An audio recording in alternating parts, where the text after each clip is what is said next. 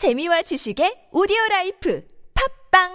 안녕하세요. 역사 돋보기입니다. 사 년마다 열리는 올림픽을 보면 우리나라 사람들이 가장 큰 기대를 거는 종목 중 두 개가 양궁과 사격이 아닐까 합니다. 이 양궁과 사격에서 대한민국의 실력은 세계적인 수준이며 언제나 늘 순위권 안에는 드는 국가이죠. 이 양궁과 사격은 둘 다 쏜다는 공통점이 있는데 한국인들은 왜 이렇게 쏘는 걸 잘할까요? 일단 올림픽에서 종목으로 시행되고 있는 양궁과 사격은 모두 서양식 스포츠입니다. 양궁이 처음으로 올림픽 종목으로 채택된 건 천구백칠십이 년 뮌헨 올림픽 때였으며 이때는 남녀 개인전만 있다가 천구백팔십팔 년 팔십팔 서울 올림픽 때 단체전이 추가되었습니다. 사격 종목은 올림픽이 처음 생긴 천팔백구십육 년 제일 회 아테네 올림픽 때부터 정식 종목이었죠. 두 종목 중 특히 양궁은 대한민국이 전세계 메달 순위 일 등 국가로 이 등 미국과도 어마어마한 차이가 납니다. 우리나라에서 양궁 선수들은 천구백칠십이 년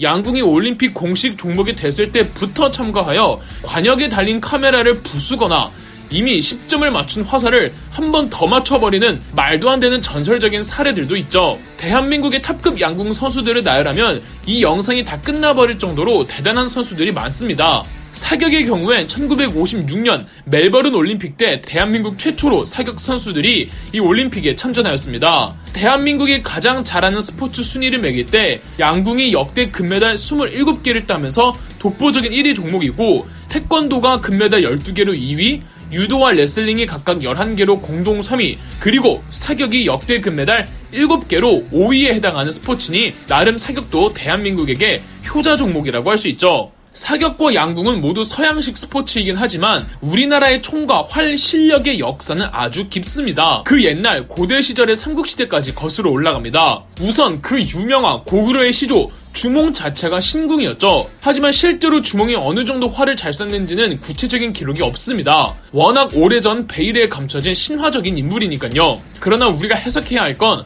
주몽이 얼마나 활을 잘 쐈냐가 아니라 아직 과학보다는 종교와 신화가 지배적이던 그 옛날 이제 막 작은 국가들이 조금씩 조금씩 생겨나던 시대에는 우리나라 사람들은 활을 잘 쏘는 사람을 가장 중요한 리더나 국왕의 자질로 여겼다는 겁니다. 그만큼 우리 먼 조상님들은 활과 활을 잘 쏘는 사람을 숭배했답니다. 비단 고구려의 주몽 한 사람만 활을 잘 쏜 게 아니라 고구려의 무시무시한 기병부대들도 전부 활을 제일 중요시 여겼습니다. 고구려에서 나는 활을 맥궁이라고 불렀는데 당대 아시아에서 최고급 활로 이미 국제적으로 고구려의 활은 유명했습니다. 우리나라 자체 피셜이 아니라 외국 피셜이에요. 그리고 고구려 기병대는 갑옷을 입고 상체를 뒤로 돌아 활을 쏘는 배사법, 이른바 파르티안 샷을 구사했는데 이 기술이 상당히 어려운 기술이며 유목민족 정도의 기마술과 궁술이 없으면 구사할 수 없는 활쏘기라고 합니다. 중국이나 백제, 신라에선 배사법을 썼다는 흔적이 별로 없을 정도죠. 비단 고구려뿐 아니라 백제와 신라도 활의 진심이었는데요. 중국 측 기록을 보면 백제인들에 대해 묘사할 때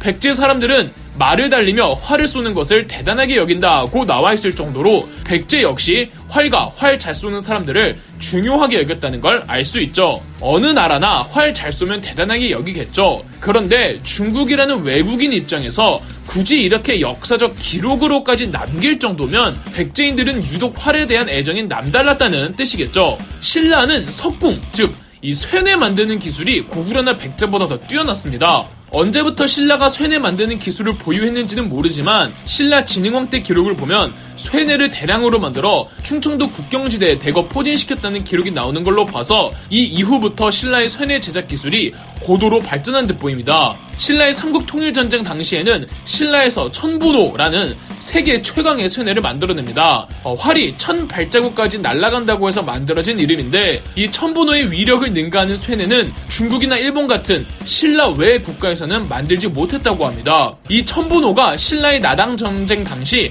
정말 엄청난 활약을 하는데 이 천보노를 만든 기술자 이름이 구진천입니다. 중국 당나라에서는 어떻게든 구진천을 당나라로 귀화시키거나 기술을 빼내려고 했는데 실패했죠. 고구려, 백제, 신라가 모두 활을 중요시 여겼기 때문에 세 나라가 합쳐지면 더더욱 상승 효과를 받겠죠. 이 자산은 그대로 고려까지 이어집니다. 고려는 나름 군사력이 상당히 센 수준이었습니다. 구체적인 일화들이 몇 개 전해지진 않더라도 조선시대에서조차 군사력의 징표를 활솜씨로 봤다는 건 고려 역시 군병 활용에 열을 올렸다는 것을 알 수 있죠. 고려 중기에 윤관이 별무반을 조직해 여진족을 토벌한 적이 있는데 이 별무반이 열 칼별로 총 열두 개의 부대로 구성되어 있었습니다. 열두 개의 부대 중에 다섯 개가 군병 부대였고 돌을 던지거나 화약을 투척하는 부대까지 합치면 총 일곱 개, 즉 반 이상의 부대가 원거리 공격 부대였던 거죠.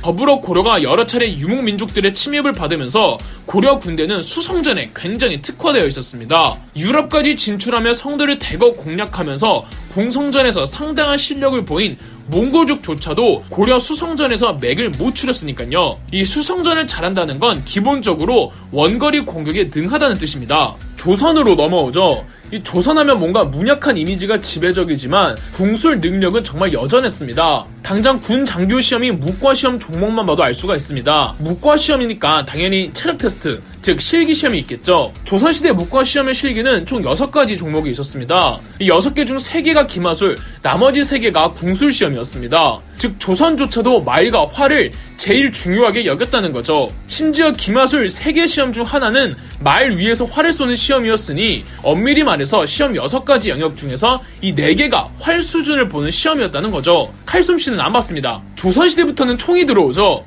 일단 고려 말부터 도입된 화약술로 조선 중기까지 꾸준히 무기 개량을 이뤄냅니다. 비록 화약술 자체는 중국에서 먼저 만들었지만 이를 바탕으로 화차, 신기전, 비격진천뢰 등 조선만의 화약 무기나 이 화포의 무기 개량에 심혈을 기울였습니다. 칼 개량에 관심이 없었고 오로지 쏘는 화포나 화약 무기에 모든 신경을 다 쏟아부었죠. 임진왜란 때 보병전에서 우리가 일본군에게 크게 밀리지만 사실 임진왜란 때 일본을 무찌를 수 있었던 배경엔 이 화포라는 조선의 우수한 무기와 대포를 쏘는 실력도 큰 몫을 했다고 볼 수 있죠. 조총이 조선으로 들어오고 나서는 무과 시험에 조총 시험 영역이 추가됩니다. 여전히 도검 시험은 없었고 조총도 화약 무기나 활의 연장선으로 봐서 조총 부대를 키워내는데 비록 조총 부대의 시작은 한국이 다소 늦은 편이었지만 한번 조총 부대를 만들고 보니 조선의 조총 부대는 어우야 상당했습니다.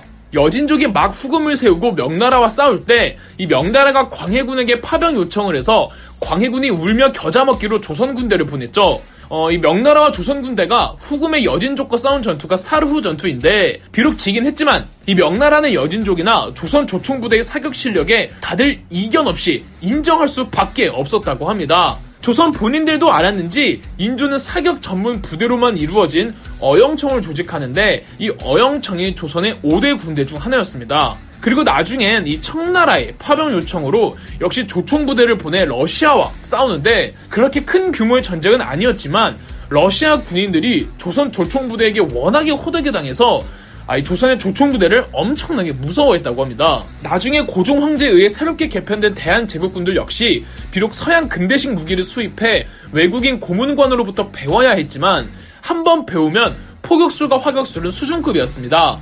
국제정세라는 게 아쉬울 뿐 결국 대한제국군은 이렇다 할 큰 전쟁은 해보진 못하고 강제 해산되지만 이들 중 상당수가 독립운동과 의병에 참가하여 일본군을 상대로 특히 이 게릴라 전술로 큰 활약을 합니다. 이렇듯 한국인들이 아, 이 쏘는 것 자체는 정말 타고났습니다. 비록 전투에서는 이제 더 이상 활을 쓰진 않지만 이제는 스포츠로나마 스포츠의 종목으로는 각종 세계권 대회에서 석권을 하고 있죠. 우스갯소리로 세계 대회보다 한국 국가대표로 뽑히는 게 더 어렵다는 말이 있을 정도입니다. 총은 물론 활의 진심인 한국, 비록 양궁의 종주국은 아니지만 세계 톱급의 국가라는 자부심을 가지고 계셔도 충분합니다. 그럼 역사 돋보기였습니다.